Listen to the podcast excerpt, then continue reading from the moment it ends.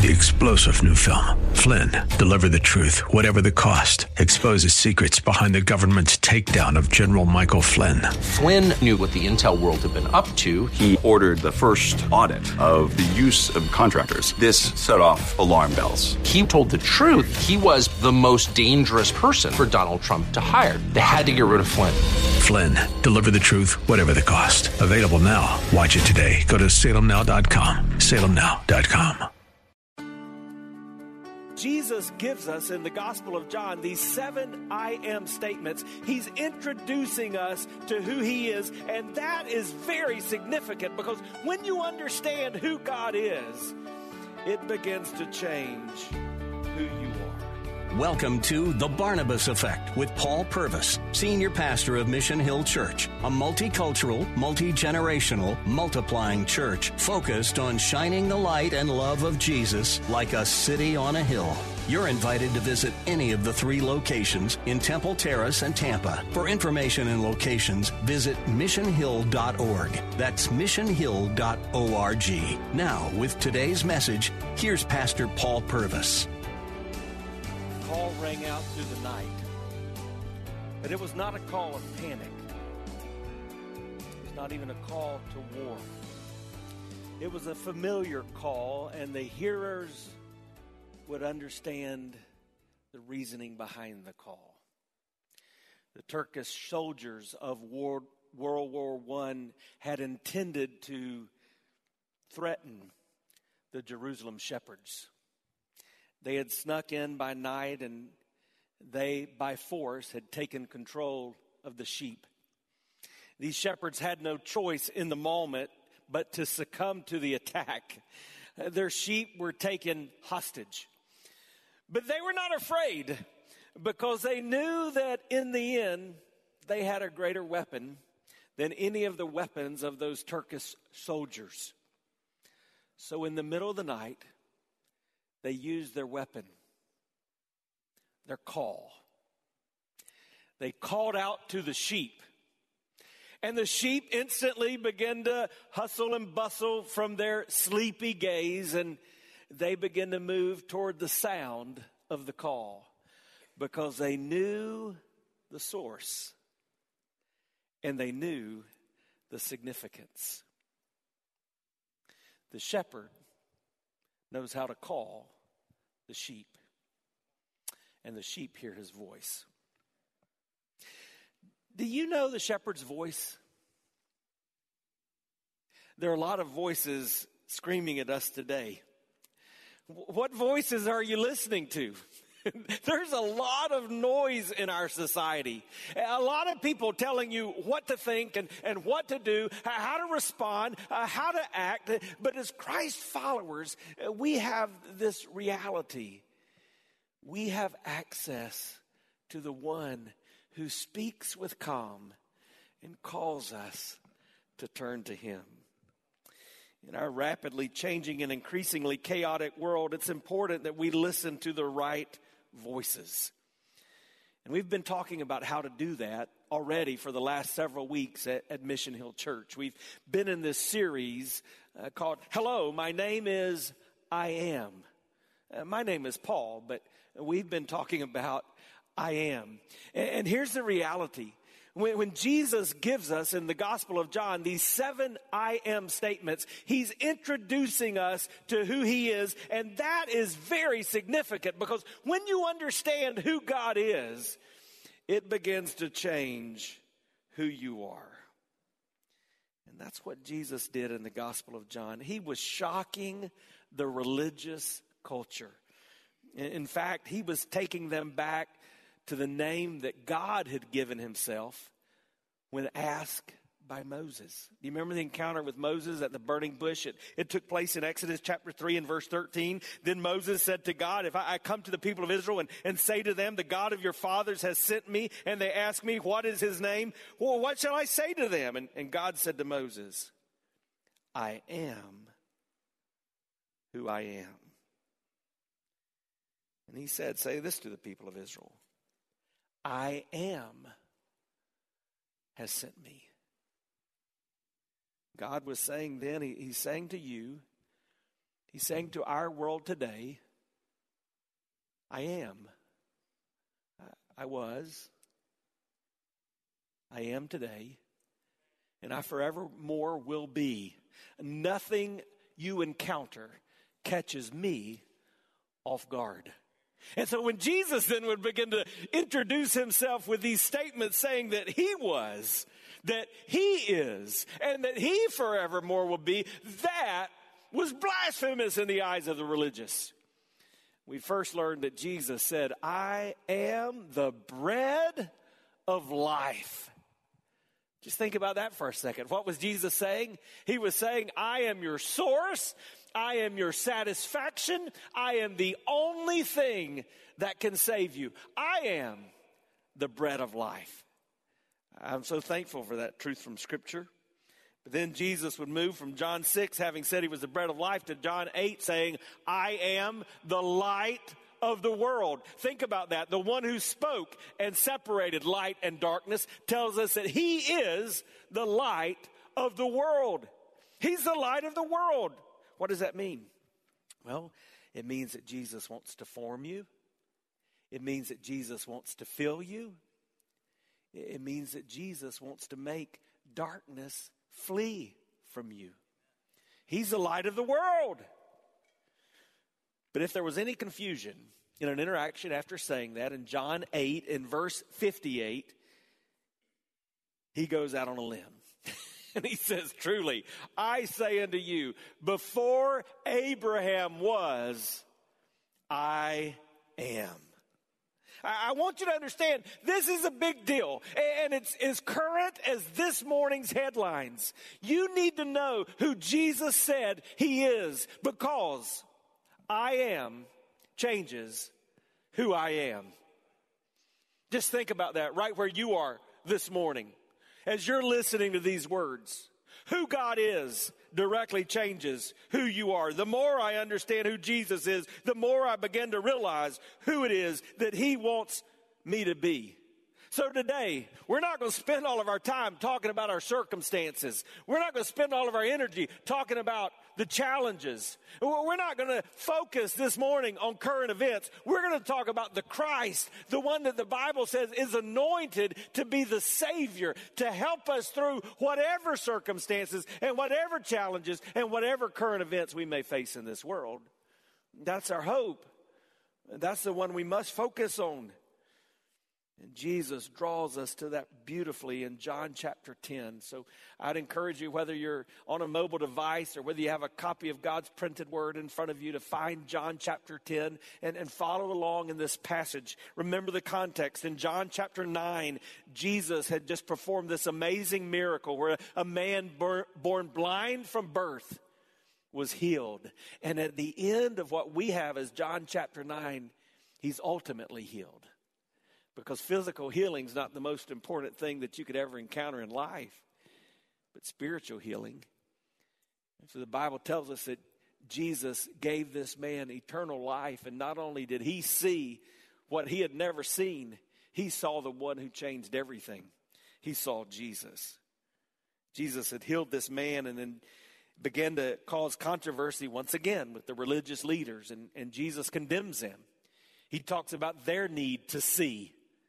And notice what he goes on to say in John chapter 10, beginning in verse 1. Truly, truly, I say to you, he who does not enter the sheepfold by the door, but climbs in by another way, that man is a thief and a robber. But he who enters the door is the shepherd of the sheep. To him the gatekeeper opens. The sheep hears his voice and he, he calls his own sheep by name and he leads them out. And when he's brought out his own, he goes before them. And the sheep follow him, for they know his voice. A stranger they will not follow, uh, but they will flee from him, for they do not know the voice of strangers. This figure of speech Jesus used with them but they did not understand what he was saying to them. So Jesus again said to them, Truly, truly, I say to you, I am the door of the sheep. All who came before me are thieves and robbers, but the sheep did not listen to them. I am the door. If anyone enters by me, he, he will be saved and will go in and out and find pasture. The thief comes only to steal and kill and destroy. I came that they may have life and have it abundantly. Would you join me in prayer and let's ask God to speak once again His truth into our lives for eternal change? Let's pray together. So, Father, in the name of Jesus, once more we pause in this season of worship to communicate with you. Lord, we know that in uncertain times, in difficult days, in challenging chaos, really the greatest thing we can do is stop and pray. So, Lord, we cover our situation and we cover this service of worship once more in prayer. And here's what we ask Would you continue to give us what we do not have? Would you continue to teach us what we do not know? Lord, would you continue to make us what we've not yet become? Mold us and shape us into your image that we might be more like you. God, we want to know all we can about who you are because we know that affects who we are to be. And we want to shine with your light and love in our community in this season like never before. So, Lord, we thank you. Father, I pray that prayer of David. I, I, pray that as you've created in me a clean heart and you've renewed a right spirit within me, that the words of my mouth and even the meditation in my heart would be pleasing to you, my strength and my Redeemer. God, may eternal change take place because of our time together today. We ask this again in the name of Jesus the Christ. Hi, I'm Paul Purvis, the lead pastor of Mission Hill Church, right here in Tampa Bay. Thanks for taking the time to listen to today's The Barnabas Effect. It's a ministry intended to encourage, equip, and empower you. You may not know this, but this ministry is made possible because of the generosity of listeners like you. We are able to be on the air because listeners like you are gracious and give to this ministry. Would you consider making a gift today? It would be our honor to send you a gift, a resource, as a result of your gift of any size. And you can make that gift by going to missionhill.org and clicking on the banner that says The Barnabas Effect. That will direct you to a simple way that you can give right there online. Thanks again for listening to The Barnabas Effect today. And now we continue with our message. Jesus said, I am door of the sheep. I don't know about you, but that sounds a little odd to me. I, I, think I need a little better understanding. I am the door of the sheep. Uh, to help you understand that, I want you to know what's going to take place if you were to continue reading in John chapter 10, as we will next week. In John chapter 10, we actually have two of the I am statements of Jesus. Jesus first says, I am the door. Secondly, he says, I am the good shepherd. And that I am statement, I am the good shepherd, really provides the context for all that we see about what Jesus is describing here in John chapter 10 we can understand a little bit about Jesus saying he's the good shepherd because as children, we learn uh, about the good shepherd in Psalms 23, right? Let me just read a little bit of that to you. The Lord is my shepherd. I shall not want. He makes me lie down in green pastures. He leads me beside the still waters. He restores my soul. He leads me in the paths of righteousness for his name's sakes. Even though I walk through the valley of the shadow of death, I will fear no evil, for you are with me. Your rod and your staff, they comfort me. You prepare a table before me in the presence of my enemies. You anoint my head with oil. My cup overflows. Surely goodness and mercy shall follow me all the days of my life, and I will dwell in the house of the Lord forever. Anyone who's familiar with scriptures understands the idea that God desires to be looked at as our shepherd. Uh, so when Jesus would describe himself as our good shepherd, that would not be surprising. But it gives us the context for what he's saying here when he said he is the door. Because what is that goal of the shepherd? Well, the shepherd's got to take care of the sheep, right? And the shepherd does that in all kinds of ways. A few weeks ago, we, we talked about how um, a sheep may be cast. And you remember what it means to be cast? Uh, a sheep may be stuck. And I illustrated that. So just in case you missed it, I'm going to illustrate it again. Uh, I, imagine a, a, sheep that's kind of tripped in a hole, in a crevice uh, there in the field, and they find themselves rolling over because, like the pastor, they've got a big belly. And, and all of a sudden, all they can do is have four legs up in the air, as if to say, I've fallen and I can't get up. It's a cast sheep. And we're reminded that the good shepherd comes and he helps the cast sheep. He picks us up when nothing else can help us. He is the one who's there for us. But I want to tell you something else the shepherd does. The shepherd's going to protect his flock, so he has a pen, usually made with a stone wall. That stone wall will be high enough that the sheep cannot jump over the wall. And just to protect the sheep from outside intruders, uh, that stone wall will have on top of it something uh, that would deter the intruder, uh, whether that would be a thief, uh, like I described about those Turkish soldiers in World War One, or, or, whether that would be a, a lion, a, a, tiger, or a bear. Oh my! Whatever it was, it would protect them from the intruder. But there was an opening. That opening was how the sheep would come in and out. Now, when we think of a door, we think of something like what you see right here. Uh, a door is just an entrance and an exit. It allows you to go from one side to another. Jesus was describing something different when he said, I am the door. Because that sheep pen would simply be an opening. There would be no closure. It would be an opening, and that's where the sheep would come in and out. So in the evening, to provide further protection, after the shepherd would get himself into the pen with the sheep, he would become the door you would not get to the sheep without first going through the shepherd. Some of you just had an aha moment. You, you grew up, maybe you heard that in Sunday school and you never knew that. When Jesus is saying, I am the door, what he's saying is nothing touches your life without first filtering through me. I am the one to give you help. I am the one to give you hope. I am the one to give you healing. Let me just tell you some of what this means to us. If Jesus is the door, he changes our perspective. We see things differently. Do you remember what I, I said had just happened?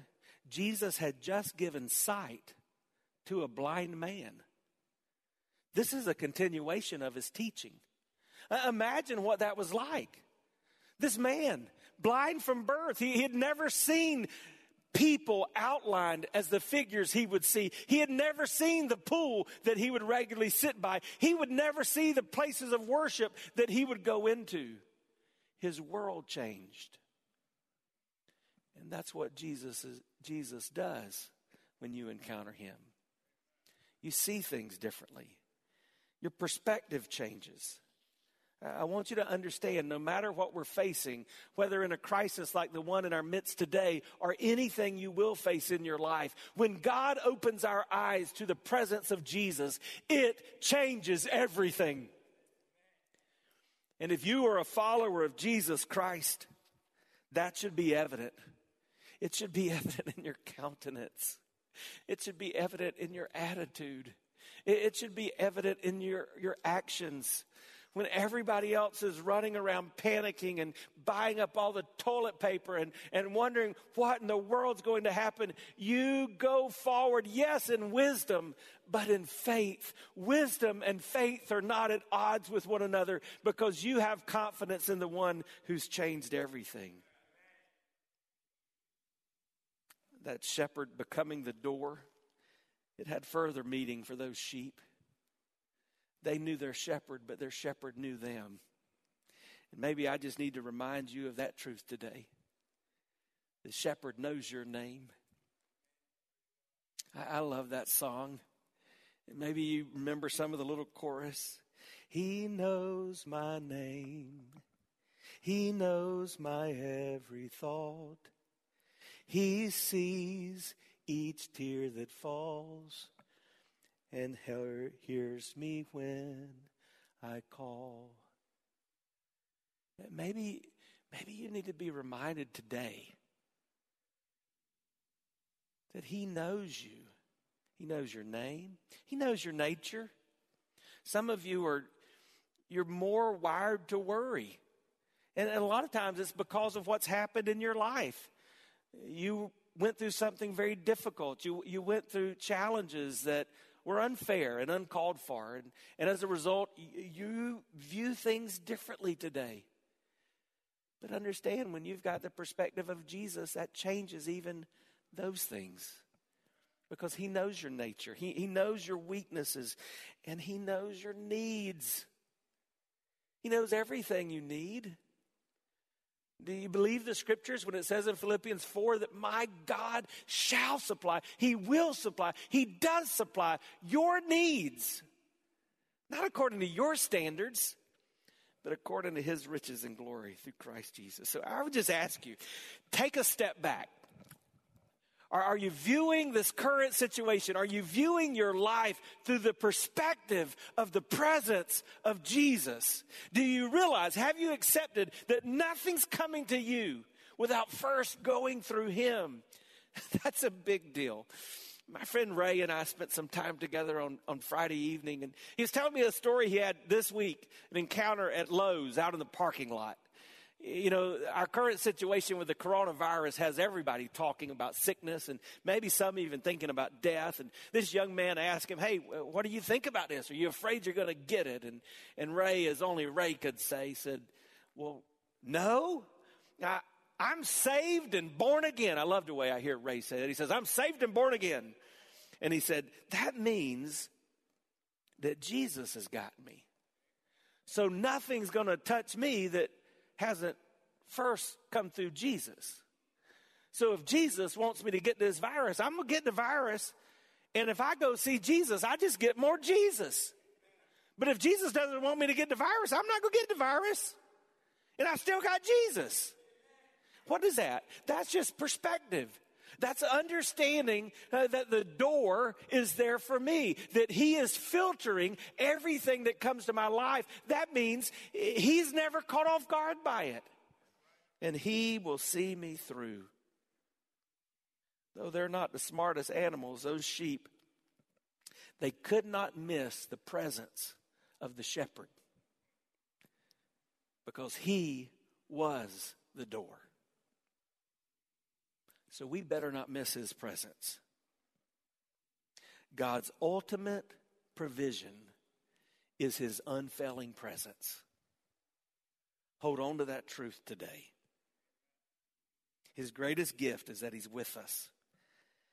And that should change things in our little corner of the world. So let me lay it out with you before I pray. First of all, acknowledge today that he's the one who gave you physical life if you woke up this morning, it, it's not simply because you ate well last night. It's not because you exercise 20 minutes a day, four times a week. If you woke up this morning, it's because the creator of the universe said, All right, I'm going to gift you another day. No one's ever entered into his presence a moment too soon, and you or I will not be late. He's the giver of life physically. But what Jesus was saying is, I'm also giving you life eternal. I, want to remind you once more before I pray that you are an eternal being. You're going to spend forever somewhere. And Jesus deeply desires that you spend forever with Him. He wants you to have life, and He wants you to have it eternal. He makes clear he also wants you to have it abundant. You've been listening to The Barnabas Effect with Pastor Paul Purvis. The Barnabas Effect is here to provide listeners like you with biblical truth and spiritual encouragement. But it can't be done without your financial support. Go to missionhill.org and click on the Give tab. Your financial support helps us reach those seeking truth about God and themselves. Thank you for giving at missionhill.org. And join us weekdays at 9 a.m. for the Barnabas Effect with Pastor Paul Purvis on Faith Talk AM 570 and 910.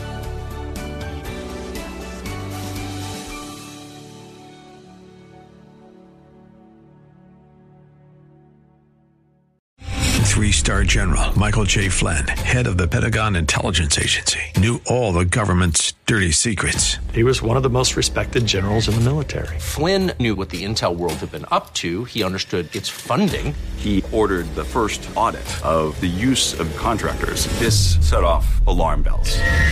The explosive new documentary, Flynn, Deliver the Truth, Whatever the Cost, and covers the facts behind this scandal. Flynn told the truth. He was the most dangerous person for Donald Trump to hire. I find out the worst enemy that I'm going to face in my life is right here in America. They took my assessment and they wanted me to change it. And I was like, I'm not changing it. They had to get rid of Flynn.